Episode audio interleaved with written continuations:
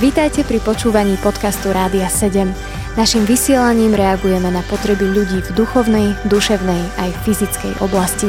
Cez ETR Rádia 7 chceme odrážať vzťah s Bohom v praktickom živote. V 103. žalme žalmista hovorí takéto slova. On vie, ako sme utvorení. Pamätá, že sme prach. Človek, ktorého dni sú ako tráva, kvitne ako polný kvet. Sotva ho vietor ovanie, už ho niet prázdne miesto po ňom ostáva. Božie slovo nás ľudí opisuje veľmi ako takých pomenutelných, takých krehkých. Akým spôsobom máme potom žiť tu na tejto zemi? Má vôbec nejaký zmysel ten náš život tu? to, že sme krehkí, e, samozrejme človek, keď je mladý a plný sily, tak vlastne nemá ten pocit o sebe. My žijeme v takej kultúre mladosti, kde vlastne 60-roční, 70-roční sa snažia si udržať mladosť 30-ročných, hej, všelijakými plastikami a cvičením a neviem, rôznymi vecami. Niektoré z tých vecí sú dobré, niektoré sú choré, hej, a, ale samotná tá kultúra e, mladosti ako takej e, je trošku posunutá úplne mimo biblický rámec. My potrebujeme vedieť jednu vec, že, že naše telo je skutočne krehké. Ako lekár viem, že, že niekedy naozaj maličko chýba, aby človek zomrel. A tá krehkosť je veľmi, veľmi tenučký lat, hej, ktorý len určitá situácia nastane a toho človeka nie. A mnohí, poviem, že takmer každý človek má tú skúsenosť zo svojho života, že pozná v svojom okolí, z rodiny, nejakí starší rodičia alebo ľudia okolo nás, ktorí odchádzajú z tohto sveta. To nastavenie, vzhľadom na to, že sme takéto krehké bytosti, ak to žalmista hovorí, je skvelé, keď človek je múdry v tom.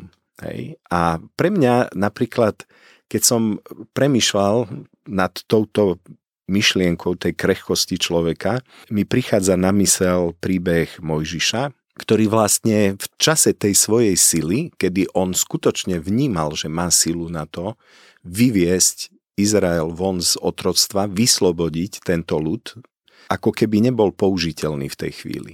Ale staručky Mojžiš, ktorý mal 80 rokov, bol v tej svojej krehkosti a v tom, že on si uvedomoval, že čo ja tam pôjdem pre toho faraóna, ja nemám čo, e, ja nemám šancu zvíťaziť nad ním, ale práve do tej našej krehkosti, keď vstúpi Pán Boh, to dáva silu tomu, čo robíme.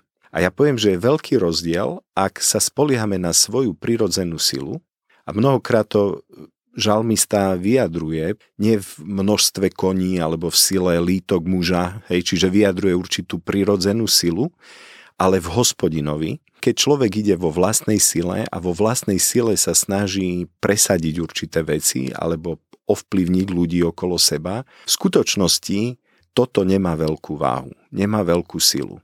Ak sme použili na ovplyvnenie niekoho svoju silu, tak väčšinou ten človek z toho vie veľmi rýchlo výjsť von a ja poviem, že niekedy to môže mať až také manipulačné tendencie a je dobre to vôbec nerobiť, ale v prípade, že sme skutočne boli ako taký nástroj v Božích rukách, tak e, zostane ten vplyv na životoch ľudí. Lebo keď vyjde niečo od Pána Boha, tak on vlastne má tú silu to urobiť tým spôsobom, že zmení srdce toho človeka. Ja v svojej sile neviem zmeniť srdce človeka, ale Pán Boh v svojej sile to vie urobiť, pretože on načasuje aj to stretnutie, aj ten rozhovor, aj veci takým spôsobom, že on už na tom človeku pracoval aj predtým a zrazu ten môj vplyv na život toho človeka je len také ako keby doťuknutie toho, čo všetko už pán Boh urobil, na čom ja nemám žiadnu zásluhu, ale v konečnom dôsledku to v živote toho človeka môže priniesť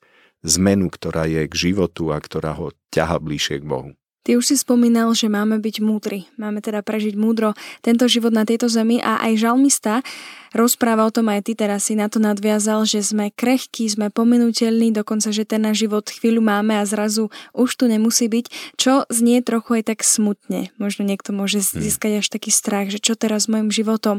Je to celé zbytočné, čo tu žijem. Ako byť ešte múdry? Ak by si to tak mohol nejak zhrnúť, ako byť múdry a prežiť tento hmm. život podľa toho, na čom skutočne záleží. ako Božie deti ako ľudia, ktorí veríme písmu, vieme, že život smrťou nekončí a tým vlastne sa odburáva ako keby ten smutný prvok tejto myšlienky, o ktorej hovoríme. Samozrejme, to nie je samozrejmosť, to nie je niečo, že automaticky každý, kto zomrie, bude v nebi a všetko je fajn. To je tiež taká pseudoteológia, ktorá dnes veľmi letí a ľudia ju chcú počuť, lebo je veľmi príjemná pre naš, našho prirodzeného starého človeka. Ale takto to nebude. Pán Boh naozaj pozýva do osobného vzťahu s ním a cez ten osobný vzťah otvára dvere do Božieho kráľovstva, do Božieho príbytku, do neba, hovorovo hovorené. Ja poviem, že múdro žiť znamená presne žiť s víziou neba. Žiť s víziou toho, že chcem tam byť, chcem prežiť svoj život tým spôsobom, aby som oslavil Boha, aby v nebi vlastne môj život s Bohom pokračoval ďalej. Počúvali ste podcast Rádia 7. Informácie o možnostiach podpory našej služby nájdete na radio7.sk.